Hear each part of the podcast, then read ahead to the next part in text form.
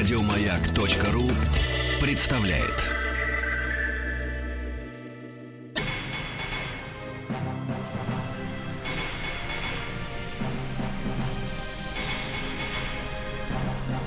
Собрание слов с Антоном Долиным.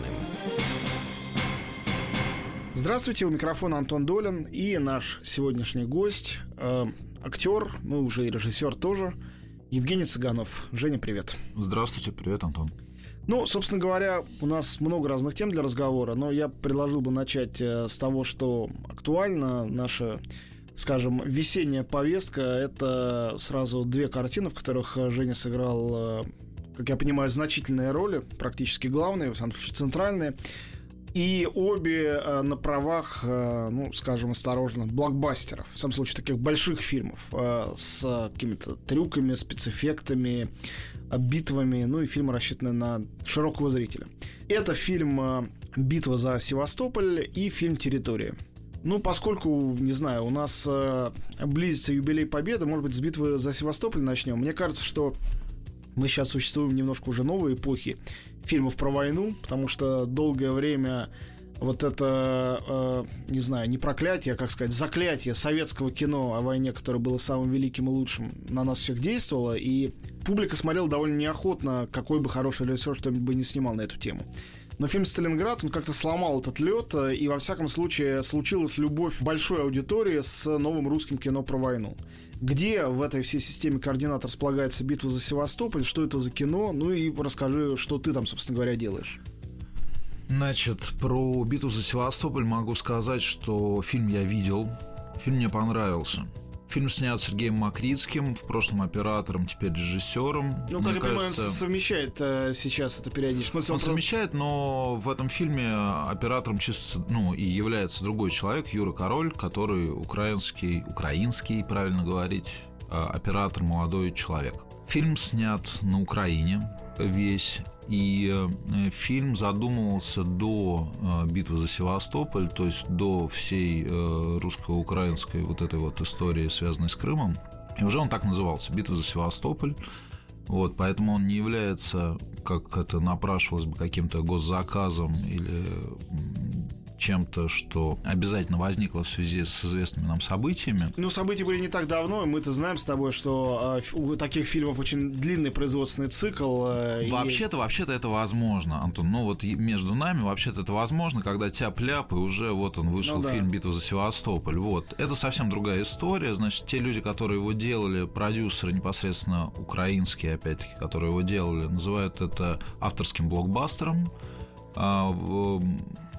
Повторюсь, что Сергей Макрийский, ну вот в моем представлении, действительно очень талантливый кинематографист который заинтересовался историей, драматической историей вот этой вот девушки.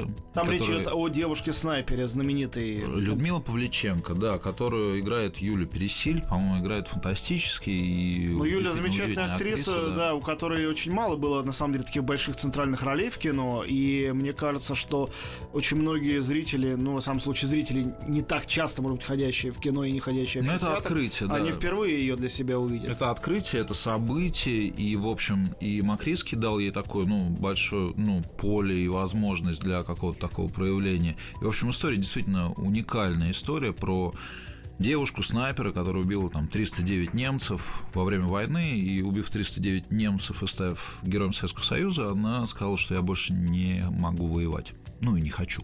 И был скандал, и сказали, что, конечно, об этом узнают все, включая верховного главнокомандующего товарища Сталина.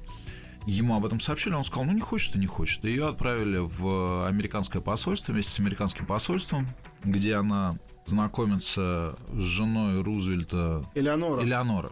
Элеонора Рузвельт и э, там даже какая-то история какой-то там дружбы, это все фактически история. То есть про нее была действительно в Америке там написана песня исполнителем кантри э, Людмила Павличенко убила 300 немцев. Вот это вот то, что там звучит в этом фильме, действительно есть э, американское кантри, написанное там звездой того времени, там неким Фрэнком Синатором там, того, того времени и она используется в фильме. И, в общем, действительно уникальная такая вот история про женщину на войне.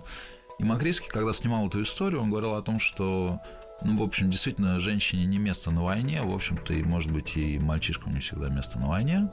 Вот. Но, тем не менее, это ну, действительно история, я бы назвал фильм катастрофа в смысле того, что война — это катастрофа. Вот то, что я могу сказать по поводу фильма «Битва за Севастополь». Роль у меня там небольшая. В общем-то, и, и в том, и в другом фильме э, ну, я бы назвал, что это все таки роли второго плана, потому что там есть главные герои, есть э, да, какой-то там возникающий персонаж, и тот и другой персонаж мне интересен, они совершенно разные, потому что один такой воин, другой такой немножко некий такой, как он называется, единичный философ, то, что там в территории произошло.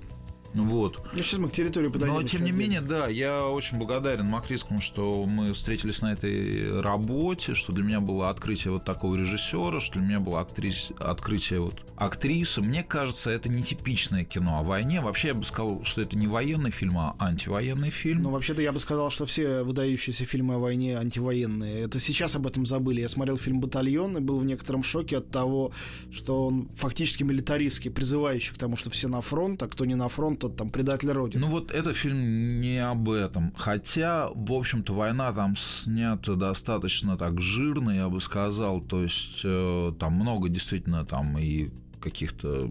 Ну, то есть там снята война. Ну, и, так и должно быть. Ее там много, но вот, по-моему, я не помню, это Гадар говорил, да, что снимать красиво войну это негуманно. Вот. Э, это, это, это красивое кино, его снимал действительно художник, но там есть какие-то, знаешь, вещи, которые э, выбивают из э, привычных каких-то клише, да, и наших представлениях о том, как снимаются фильмы про войну. Вот там есть какие-то ну, в общем, это, наверное, надо посмотреть фильм, либо это согласиться, ясно. либо нет.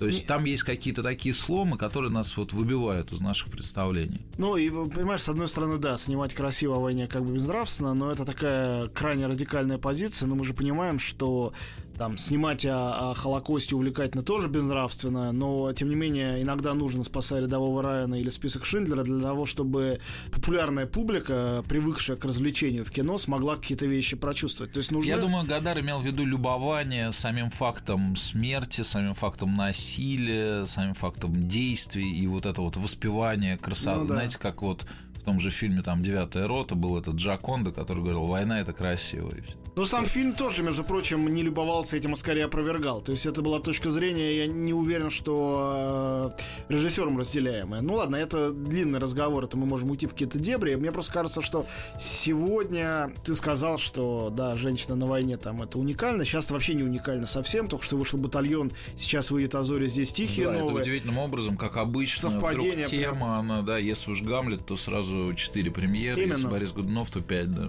Это, это нам просто подтверждает тот давно известный факт, что у времени есть свое дыхание, есть какой-то цайтгаста, и художники — это те люди, которые первыми это угадывают. Это происходит стихийно. Женщина на войне. Но, в общем-то, видимо, женщина на войне — это вот такой факт уродства, который, видимо, может ну, максимально показать, насколько это все-таки безобразное мероприятие. Насилие над личностью, конечно.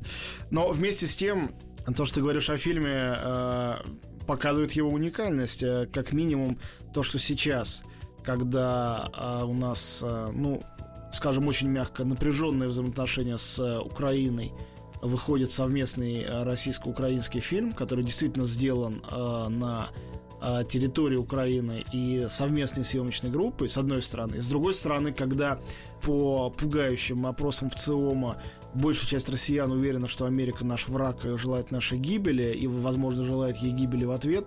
Фильм рассказывает о дружбе еще в советские времена, при Сталине, советской героине с американцами и о том, как американцы песни они слагают. Это... Да не то слово, насколько это своевременно получилось. И необычно при этом. Да, такая странная история. И, в общем-то, я сидел в зале достаточно полно, вот сейчас на кинорынке, когда действительно люди смеялись на какие-то вещи. Ну, хороший смех разный бывает. Бывает злорадно, злорадство, да, бывает смех, ну, как бы, да, одобрение, когда эта тема, когда там э, Элеонора Рузвельт сидит там советский пил. Ну, в общем, это надо смотреть. Э, есть какие-то вещи, не знаю, которые немножко так ломают мозг, а с другой стороны, в общем, вполне справедливые, то есть допустимые, ну, на мой взгляд.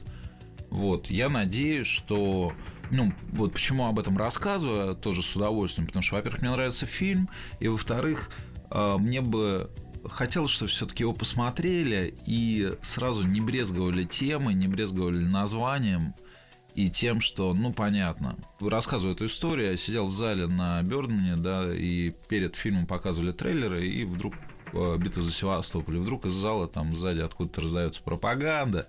Мгм. Ну вот. Ну Мы да. к этому пришли, что люди уже воспринимают, им достаточно увидеть это название, чтобы сказать, ну, конечно, ну, понятно. Но это никого не объяснишь. Тут надо надеяться только на одно, не на рекламу, конечно, а на Ну, сарафанное сарафан, радио. Да, вот поэтому только вот вся надежда на то, Ну, что... давай считать, что мы с тобой его запускаем. Мы сарафан. по- понеслось, да. Слушай, ну тогда давай э, перейдем к территории. Э, я понимаю, что фильмы совершенно разные, там разные жанры, разное все, но тем не менее можно их объединить хотя бы по принципу, я говорю не глядя, по принципу некой ностальгии по советскому прошлому и обращения к каким-то советским мифам. Э, В данном случае это не миф о э, Великой Отечественной войне, а миф э, о полярниках, геологах, э, героических разных одиночках или каких-то маленькими группами выходивших куда-то на далекий север людей, первооткрывателей советских, о которых было снято гигантское количество фильмов, может, чуть меньше, чем про войну, но думаю, что где-то на самом деле сопоставимо, там, в 60-х, 70-х годах. Что такое эта новая территория? Книжки-то такой уже сейчас, мне кажется, никто не знает и не помнит. Она была культовая в свое время. Что это получилось за кино и м, как оно соотносится с э, вот этим советским мифом? Или вообще никак? Ну, вот смотри, у меня, значит, такое двойственное отношение, потому что, во-первых, фильм я не видел. Ты, наверное, помнишь фильм Фицкаральда э, Вернера Херцога, Разумеется. да, когда герой Клауса Кински тащит корабль через Джунгли. значит, джунгли, да, Амазонки и тащит его через пороги. Вот для меня вся эта история, вот Александр Мельник, который тащил всю эту картину, значит, на плату Путарана и бухту Проведения, на вертолетах, группу в палатках, спальниках зимой. Это вот история вот этого вот корабля, вот этого вот Херцога. Зачем герой Клауса Кински тащил этот корабль через эти джунгли, это одному ему известно. Но Мне это- кажется, что Херцог наслаждается, как в случае с другими своими героями, красотой жеста, что сама увлеченность человека чем-то, вот это безумие, какая-то опера в каких-то джунглях, кому это надо, почему, ну вот чем бессмысленнее, тем красивее. Красота абсурда вот этого э, и поступка немотивированного и неутилитарного, безусловно, его захватывает. Он для него становится героем. Конечно. Это повод для того, чтобы, да, ну вот для истории. Вот это вот, ну, история безумия, история одного безумия. Конечно. Вот для меня вот эта вот вся вот территория это история одного безумия. Рожденного из любви, значит, режиссера Александра Мельника этой книги, которую, видимо, он прочитал, когда еще ее читали, и она была популярной, которого в него запало, и вот он решил, что он эту историю должен обязательно рассказать. В общем, действительно, все это имеет какое-то невероятное обаяние, очарование, все эти там свитера, бороды и все эти дядьки. Ну, Я смотрю, что ты видишь свитер, борода при тебе до сих пор. Ну да, я как бы мне я, в общем было просто как бы согласиться. И, конечно, это была удивительная возможность оказаться там, где, в общем-то, не только нога кинематографиста, но и там, иногда простого смертного не ступала. Вот. И, в общем, это все было, конечно, достаточно увлекательно. У нас в гостях артист Евгений Цыганов. Сейчас говорим о фильме «Территория». Ну и продолжим немножко о нем говорить э, после маленькой паузы. Антон Долин и его «Собрание слов». Мы снова в студии. Антон Долин у микрофона. В гостях у нас сегодня Евгений Цыганов. Э, Жень, продолжаем. «Территория». Э, Ну, ты рассказал о каких-то мотивациях режиссера, о том, что это было как-то технически довольно приключенческим э, событием и не, нетривиальными съемками. Скажи, ну это было вот в физическом смысле трудно для тебя, если уж это такая авантюрная история? Или все-таки кино есть кино, и кроме самого факта достижения этих далеких берегов, где все снималось, все остальное проходило по обычным технологическим рельсам? Ну, знаешь, если вот так честно сказать, то там мой близкий друг, который должен был быть исполнительным продюсером на этой картине, он отказался на ней работать, сказал, что он ну, не может рисковать людьми и не может брать на себя такую ответственность. Потому что все это действительно происходило у нас вокруг лагеря висела такая ленточка, на которой было написано «не входить», а поскольку вокруг живут только росомахи и медведи, то мы Возможно, представляли, не, не как, читать. Да, как они должны подойти, прочитать это и куда-то отойти в сторону. Задуматься.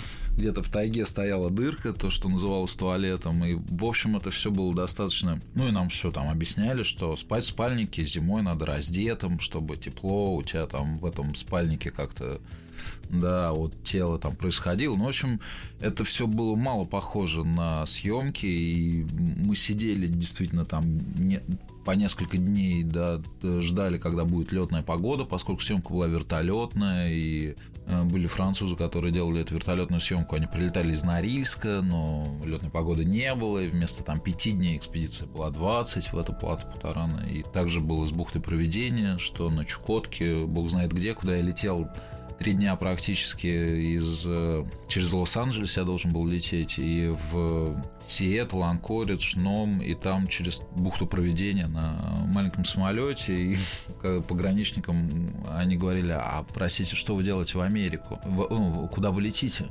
У меня была транзитная виза. Я говорю, я лечу на Чукотку.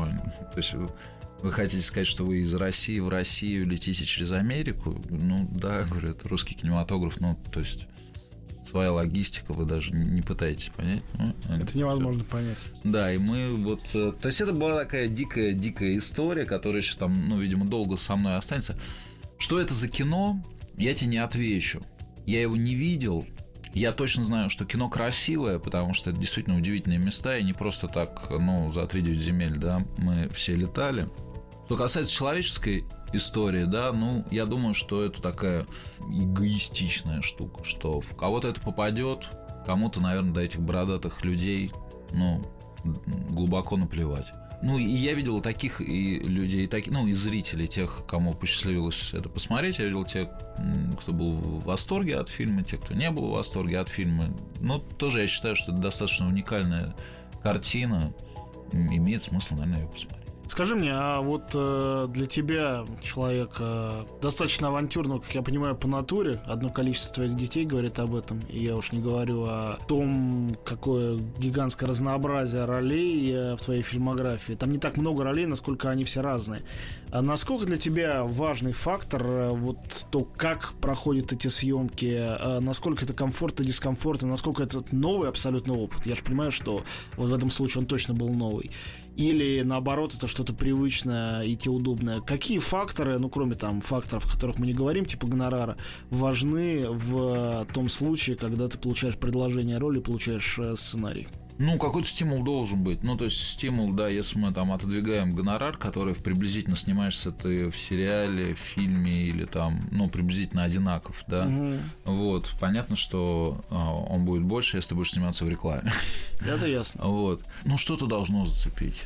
Ну, какая-то причина должна быть что тебя в этом увлекло. Понимаешь, да, есть э, момент, это же известная тема, что не делая себе комплимент, но если там зовут Брюса Уиллиса, да, ну, например, сниматься в кино, то хочешь, хотят видеть Брюса Уиллиса, а не какого-то другого дядьку. То есть, чтобы он там кого-то такого изобразил, который на него бы не был похож. Его берут за его качество, которое у него есть. То есть, в принципе, кино — это не театр. Хотя в театре тоже такое бывает, что используется там типаж, да, есть понятие амплуа. Вот. То есть, когда к тебе прикрепляется какая-то история, и ее начинают говорят, ну нам нужен такой герой, вот типа там, Цыганова. И вот тебя там притаскивают в эту историю. Э, это не всегда интересно для тебя, потому что, ну, э, во-первых, ты уже сам начинаешь верить, что ты какой-то вот такой, как некий образ вот некого Цыганова. Вот, а во-вторых, э, ну, это действительно становится рутиной. А рутина в нашем деле, она Убивает. смертельна. Да, это точно. Вот. Слушай, ну а ты когда-то задумался, ну, наверняка задумался, у тебя какое-то амплуа в собственном представлении или в чем-то представлении вообще есть? Патронаж мне говорил, Женя, у тебя не амплуа героя, просто знает. Ты не, не настоящий герой, не типичный герой. Ну, что такое. Что такое амплуа героя, кстати, я вообще не знаю. После там Алена Делона и героев там 60-х, 70-х, кто такой амплуа героя сегодня? Не, Джонни ну, Депп, что ли? Он мне говорил, Где типа, они? Ты, ты, самый, ты не в растенник здесь, ты там тот, хотя, конечно, я не, не, не, не неврастенник или что-то такое. Ну, в общем, а может, неврастенник, я, мне, мне сложно себя оценивать. Я могу мне сказать... кажется, это возможно. Нет, ну это возможно для любого, все от режиссера, от сценариста зависит, естественно, там, от директора по кастингу немножко тоже. Но э, я вот все больше думаю о том, что видят тебя таким, или ты действительно таким являешься, но ты все больше выступаешь, в самом случае в кино, как человек не из нашего времени. Когда я вспоминаю твои какие-то современные роли, кроме прогулки, вспомнить не так можно много. Нет, ну, конечно, Питер ФМ был. Но вообще, э, что «Дети Арбата» и «Оттепель», что сейчас «Территория», это и «Битва за Севастополь», все, все время куда-то туда, в прошлое почему-то это отходит. Где-то 40-е, где-то 50-е, где-то 60-е. Да, космос как предчувствие, конечно. Я не знаю почему, и мне трудно попытаться даже это определить, но, видимо, это какое-то думаю, очень счастливое для актера неполное совпадение с временем. Потому что время формирует как раз типажи, а ты, видимо, в эти типажи, в их число не входишь. Ты знаешь, вот есть как дыхание какое-то, вот то, о чем мы говорили, да, в времени, когда вдруг раз четыре Гамлета, раз вдруг какие-то там три фильма про женщин на войне. Вот мне кажется, что даже вот тот небольшой период, который вот я снимаюсь, да, есть тоже какие-то периоды, когда вдруг раз начинают боепики снимать, да, про каких-то там ну, там, известных там, людей, которые, вот, да, исторические какие-то вещи, или вдруг появились сериалы на основе а, великих романов русских, да, там, Достоевского и Толстой Гоголь, в общем, все э, тот же Булгаков, да, то есть стали инсценировать, да, вот эти романы. Я думаю, что был просто целый период, когда было очень сложно что-то сказать про время сегодняшнее. Ну да, был Балабанов, у которого я, мне не довелось сниматься, были какие-то, ну, гангстерские фильмы, да, про бригады бумеры и прочих, в которых там ну, вроде как и то они имели отношение такое больше свежее, но ретро, да, то есть они к 90-м имели отношение. А вот так, чтобы вот про сегодняшний, вот про сейчас какую-то историю рассказать, это сложно. У нас в гостях Евгений Цыганов. Прерываемся ненадолго и вернемся.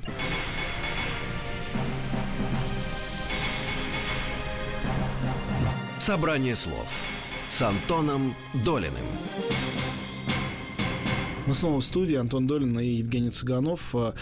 Жень, ну, очевидно, что сколько бы мы ни говорили про ретро, да, что вот про сейчас снять трудно или невозможно, и люди боятся и не знают как. Ясно, что когда ты снимаешь про вчера, даже самое далекое, вот сейчас у нас вроде бы снимает фильм про князя Владимира и крещение Руси, или два уже даже фильма. Э, нет сомнения, что это всегда снимает все равно про сейчас. Ну, то есть там, посмотреть э, ну, конечно, снятые там во, во время Второй мировой войны Александра Невского или в конце правления Сталина там Ивана Грозного, Эйзенштейна. Вот это фильмы более а, адекватно отражающих именно то время, когда они снимали фильмов, и не найдешь. Я как раз фильмы как бы современные гораздо хуже это время отражают. Можешь ты попробовать объяснить? Наверняка ты этим вопросом задавался, не могло быть иначе. В чем э, причина такого огромного для подобного вроде бы авторского и странного проекта успеха э, фильма «Оттепель», за который ты получил только что и приз как лучший актер телевизионный. Я полностью, кстати, присоединяюсь, хоть я и не вхожу в эту академию, там не голосую. Я считаю, что роль, ну, одна из твоих лучших и совершенно замечательная. Я даже слышал какую-то критику в твой адрес и горячо всегда бросался на твою защиту, потому что бывает по-разному, но здесь, э, ну, такое совпадение с персонажем и с ролью, которое встречается не каждый раз и просто очень редко встречается. Так вот, если так подумать логически, как ни подходи к нашему времени, никакой оттепели у нас сейчас нету. Во-вторых, э, время э, 50-х, 60-х, которое у нас принято называть оттепелью, оно... Но, а не было ли это оттепелью? Ну, может быть, то, да. Что с нами сейчас тоже было. постфактум тогда начинаешь пытаться это понимать. Вот это все, вот эти вот, вот это все, вот это вся красота, вот это все легкомысленность, вот это все. Может быть, может, может быть. быть, это оно и было, может, это все как-то ловко подхвачено. Вот и я думаю, что от, откуда, Тодоровским. почему так получилось, что случилось совпадение этой оттепели с моментом сейчас. У меня у самого нет никакого ответа окончательного, есть несколько возможных ответов. И с другой стороны, история вроде бы очень специфическая. То есть история про киношников. А, это такой довольно закрытый цех. Ну, он такой вожделенный, интересный для всех. Но широкая публика знать не знает, кто, как они живут, кто такой этот Шпаликов. А, уж имена операторов, уж ты меня прости, как человек, сыгравший оператора, ну ни один человек не знает из зрителей э, оттепели, я думаю. Ну, Свена Ньюквиста все знают. Свена Ньюквиста мы с тобой знаем, и, и покойный Ингмар Бергман, э, и Андрей Арсеньевич. Нет, ну, действительно, это очень, очень, очень, очень специфический мир. Почему этот специфический мир вдруг стал всем близок и интересен? Ну, ты знаешь, когда снималась э, эта история, то я так понимаю, что и Валерий Петрович не был уверен в таком каком-то зрительском Он успехе. мне тоже говорил. То есть это случилось, просто совпало. То есть вот как есть театральный роман Булгакова, когда его у нас показывали для театра, вот у нас есть спектакль «Театральный роман», и театр лежал от смеха, и дальше стал вопрос, а когда придут зрители, будут ли они так же лежать, как те люди, которые в каждое, ну, там, шорох, каждое движение понимают про театр. Это немножко такой вот киношный роман, да, то есть... Но я думаю, что история честная, потому что, значит, мы живем в эпоху продюсерского кино, надо это признать. То есть все-таки есть желание какого-то коммерческого успеха. И надо признать, что все-таки зрители не очень дураки. Они все-таки чувствуют честную интонацию в разговоре. Как раз продю- есть, продюсеры никогда... наши почему-то э, считают, что зрители идиоты. Но мне кажется, я как критик, всю, весь свой опыт, который имею, особенно когда я смотрю, какие фильмы сколько денег собрали, и на какие фильмы люди пошли, а потом перестали ходить совершенно, а на какие ходят больше и больше, я всегда делаю только один вывод о том, что зрители не такие дураки, как и вообще никакие не дураки в России в том числе, где, вот, по-моему, это мнение преобладает. Ну да, вот у меня было два, две таких истории. Вот, а, там успех фильма «Оттепель», да, который совершенно не предполагался, и он произошел, потому что это была частная история, но которую очень хотелось рассказать а Валерию Петровичу, который жил с этими всеми байками, который вырос на этой кухне у этого Хрусталева, потому что его отец был оператор. Есть фраза, что мы не помним, когда последний раз грызли ножку стула, но хорошо знаем ее вкус. Вот это вот, э, он просто понимал вкус вот этой ножки стула про который он снимал. Там дальше можно говорить, что это не совсем точно передано время, это какая-то вот э, все немножко глянцево, конфеточное или еще что-то. Но, значит, в его восприятии, вот в мое детство, честно говоря, я тоже Котельническую набережную там воспринимаю, может быть, чуть более конфетно, чем она, наверное, была на самом деле.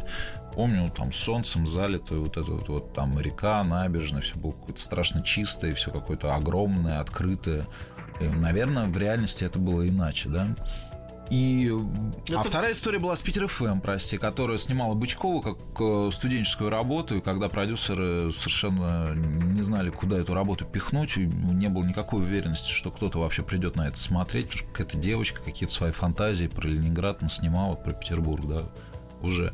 И вдруг э, вот продюсеры из Гемини сказали, отсмотрев там материал, сказали, вот же оно, давайте мы дадим там на рекламу этого фильма. И он вдруг э, дико прошелся в прокате, хотя, в общем, в этой истории ничего нет. Нет, там очень складный ну, сценарий, такого... и хорошо, и герой Складный подобран. сценарий про что? Про то, что ну, это не сцена, это не блокбастер, это Конечно, не нет. приключенческая история, это не э, там эротическая история, я не знаю, там нету ничего такого, что в коммерческом представлении так, э, ну, должно вырвать зрителя. Кроме как говорят личной... русские люди, бой girl, вот и все. Но это очень Про... Кроме личной история. истории Бычковой, которая работала диджеем на радио в Петербурге, как ее главная героиня, и которая приехала с острова Сахалин, на котором она родилась, и влюбилась в этот город – и вот этим вот чувством к этой студии, к этому городу ну, проникнут весь фильм. И оказалось, что это, как пелось в, песне да, одной группы, что людям нужна поэзия надо. А вот оказалось, что вот эта вот поэзия или вот это дыхание, оно очень необходимо. Его не хватает. Никогда тебя воспитывают, никогда тебе что-то навязывают, никогда тебя завлекают на какие-то очень там простые вещи, да, тебя же тоже такие вещи обижают когда с тобой немножко как с дурачком. Конечно. Вот. а когда, а когда человек открывается тебе просто, открывает свои какие-то сокровенные вещи, какие-то болячки, когда он рассказывает, как он там ну вот там расставался с женщиной, понятно же, что там э, в этом сценарии э, оттепели, да, это какие-то личные переживания. Иначе этого всего не будет, иначе это все будет ну, шаблоны, как картонные и не настоящие. Вот ровно настолько, насколько там э, Валерий Петрович, значит, позволил себе впустить там, себя в эту историю, ровно настолько она и интересна. Скажи мне, ну вот у тебя, а, не буду говорить, значит, плохого слова амплуа, но такой немножко имидж э, романтического флегматика, помалкивающего, и многие роли у тебя такие примерно персонажи, хотя в разных обстоятельствах существуют. Я сейчас уже дошел до ролей без слов. А, ну вот, видишь, Все. логическое развитие. Ко мне тут подходил, я тут снялся, да, в первой серии такой сериал «Форца», тоже про 60-е годы который Саша Кот продюсировал, он мне предложил сняться, значит, в первой серии какого-то валютчика, которого принимают и расстреливают в первой же серии. Мне это понравилось, и ко мне подошел звукорежиссер и говорит, э, ты что-нибудь говоришь? Микрофон вешаю. Я говорю, я в этом фильме не говорю ничего. Он говорит, ну да, да, у тебя же такие обычно молчаливые роли. Я говорю, да, но не до такой степени. То есть здесь я уже дошел как бы до... Ну, во-первых, для Кота это... Немого кино. Он только что снял немой фильм, так что это... Да. Во-вторых, я вспоминаю, я только что э, на Берлинском фестивале общался с Кристианом Бейлом, э, который сыграл очень здорово в новом фильме Терренса Малика э, «Рыцарь кубков». И я спрашиваю, говорю, известно, что Малик никому сценарий свой не дает читать, дает какие-то куски там утром съемочного дня, не успеваешь ничего выучить. У вас как было? Вы же главный герой в каждом кадре существуете. Говорит, у меня очень просто, у меня вообще ничего не давало. Я говорю, как?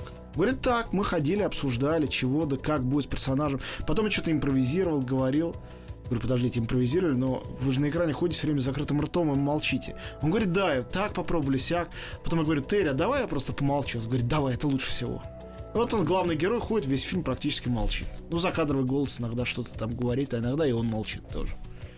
Слушай, скажи, ну вот э, молчаливость это она, конечно, прекрасна, но вот ты говоришь э, так хорошо, как-то задорно о своем личном о какой-то любви, которая вкладывается в фильм, и тогда фильм рождается. Понятно, когда это происходит со стороны режиссера, сценариста.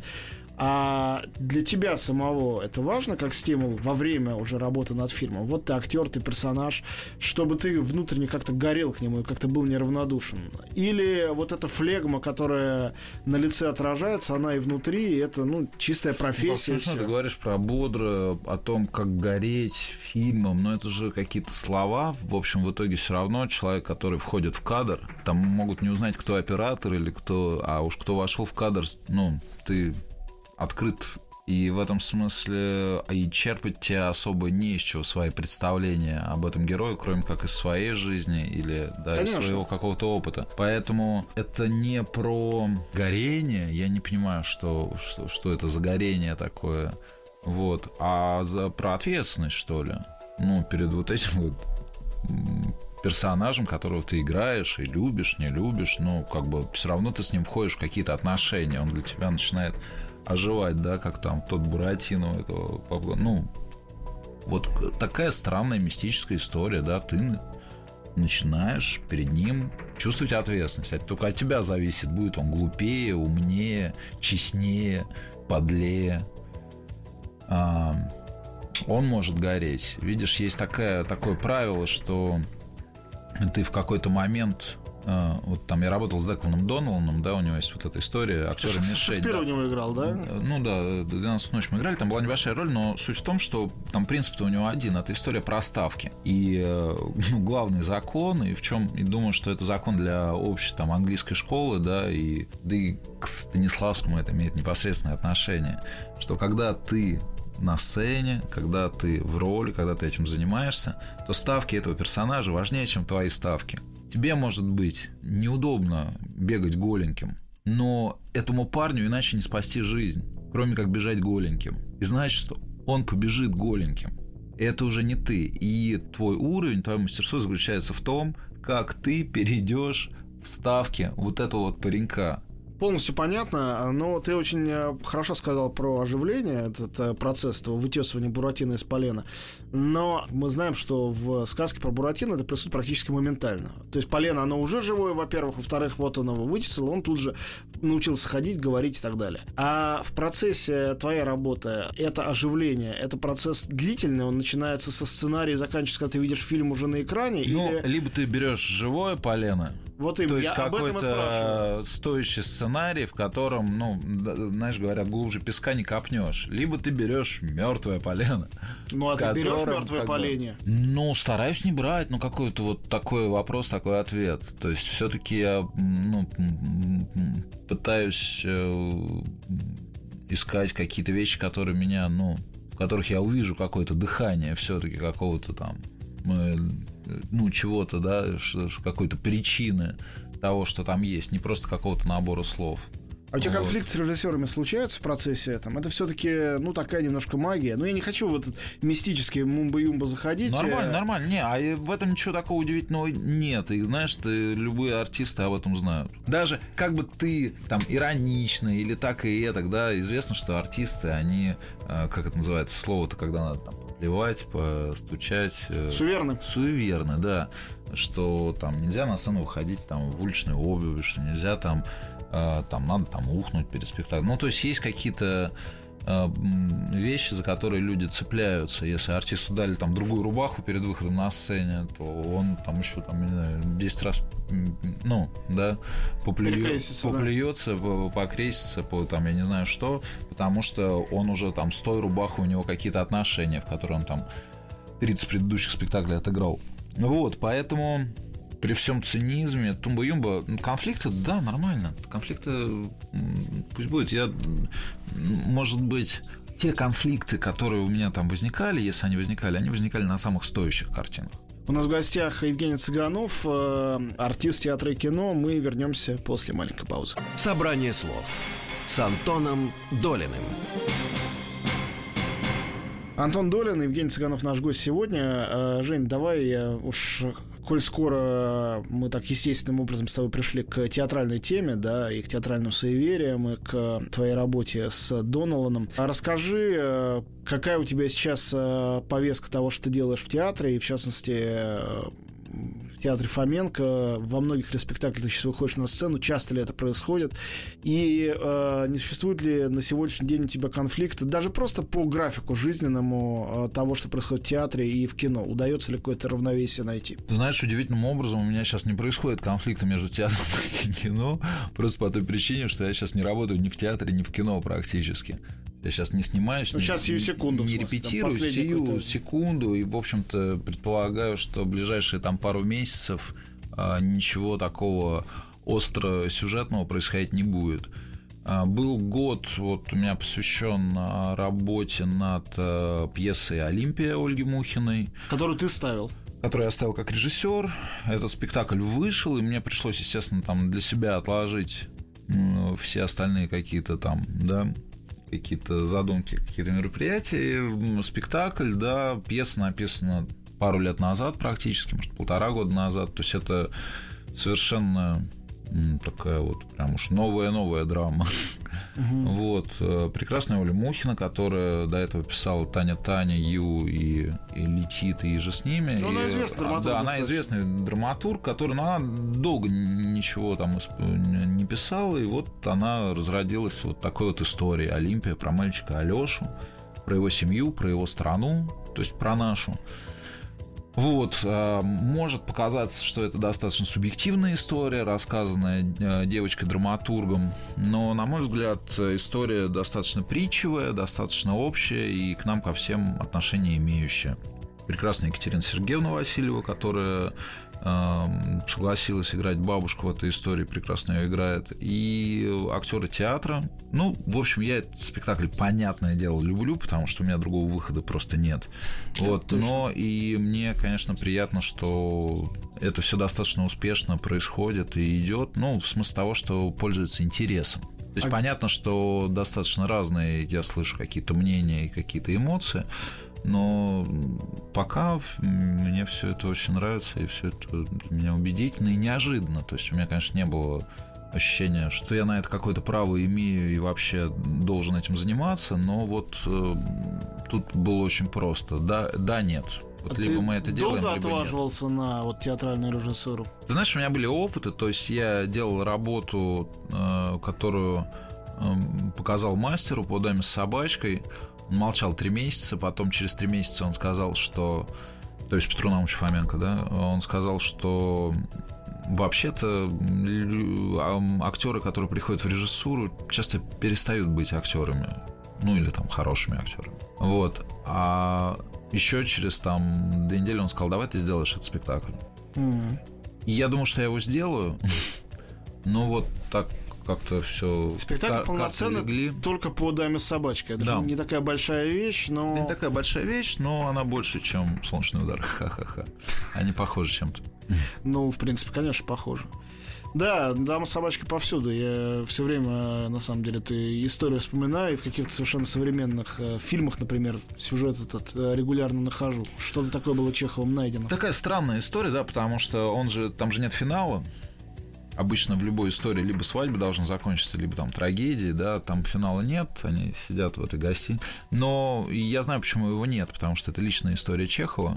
Mm. И я знаю, что критики, читая эту историю, они говорили о том, что это не уровень нашего любимого автора Антон Павловича. Это вульгарный курортный роман, ну, знаешь, про моцартовское Кози Фантути говорили тоже, что человек после Дон Джованни не имеет права такого Вот, вот, можешь себе представить. Писать. Вот, вот, вот написал такую вот ерундень. А ерундень-то оказалось, что очень личная, он просто не мог ее не написать. Видимо. Нет, у меня есть своя со школы теория объяснения финала этой истории э, в, в том, что Чехов э, очень... Если были вообще реалисты в русской литературе, конечно, Чехов один из немногочисленных. Он реально смотрел на мир, поэтому, как правило, э, финалы всех его повестей, серьезных рассказов, невероятно драматические и безнадежные. А «Дама с собачкой» — это одна из немногих вещей его, которая заканчивается на светлой ноте, и она заканчивается на светлой ноте именно потому, что там нету финала, потому что он открытый. Единственный способ э, закончить э, историю любви так был э, в том, чтобы это было некое, ну, открытое окно, открытая дверь. Ну, видишь, может быть, немножко это разнится с моим представлением. Я просто считаю, что настоящая история, в ней сложно поставить точку.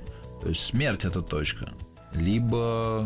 Ну, может быть, многоточие, как вы Ну да, тут не может, быть, не может быть точки, а хочется же на чем-то зрителя, ну, как ну, не зрителя, а как бы, да, это же диалог, ты начинаешь какой-то рассказ, и ты должен же его чем-то закончить. Тебе скажут, ну и... Да вот и, и, и нет этому вот финала. Есть э, какое-то смешение, есть какая-то растерянность, есть вопросы, нет ответов, есть эта комната, ну, это и есть суть любви, мне кажется, когда есть вопросы, а ответ так, не существует. Э, смешно начинает с того, что этот э, э, Гуров, да, он же был взрослый дядька такой, московский, да, такой весь, весь из себя, да, и он... Состоявшийся. Э, да, и он очень легко, он много болтал, он легко находил ответы на вопросы, он и рассказывал по и, в общем, все, ему было очень легко. А вот потом он их потерял, эти все свои ответы. Ну, такая история. Скажи, а ты на сцену сейчас э, в спектаклях э, других режиссеров э, выходишь, ты что-то сейчас играешь? Я понял про перерыв. Да, у меня есть спектакль «Беспреданница», «Одна абсолютно счастливая деревня», «Безумное шайо», а, «Медведь» чеховский, собственно говоря, который у нас называется «После занавеса», и «Старший сын» постановки Сафонова, который с Виктором Ивановичем Сухоруковым мы играем по стране и площадкам. А что касается э, второй оттепели, я знаю, что это вопрос э, такой закрытый, в смысле очень таинственный, но э, что-то ты можешь по этому поводу сказать? Я, мне говорил Тодоровский, что в планах у него это определенно есть, только он не знает э, конкретных сроков и видов. Но он снимает кино, я так понимаю, про Большой театр. Да-да-да, он сейчас запустил только что. Насколько я знаю, там какие-то сценаристы пыхтят, трудятся, может быть, уже даже что-то написали на тему второй оттепели. У меня даже нет представления о том, что бы это такое могло быть. Какое-то У меня тоже, имеет, потому и спрашиваю. Да, просто чистый лист, я даже к этому в мыслях не возвращаюсь и как-то живу жизнью, когда, ну, возникнет вопрос, если он возникнет, ну, когда об этом разрешат говорить, значит, об этом разрешат говорить. Спасибо огромное. Гостем на студии сегодня был артист театра и кино Евгений Цыганов.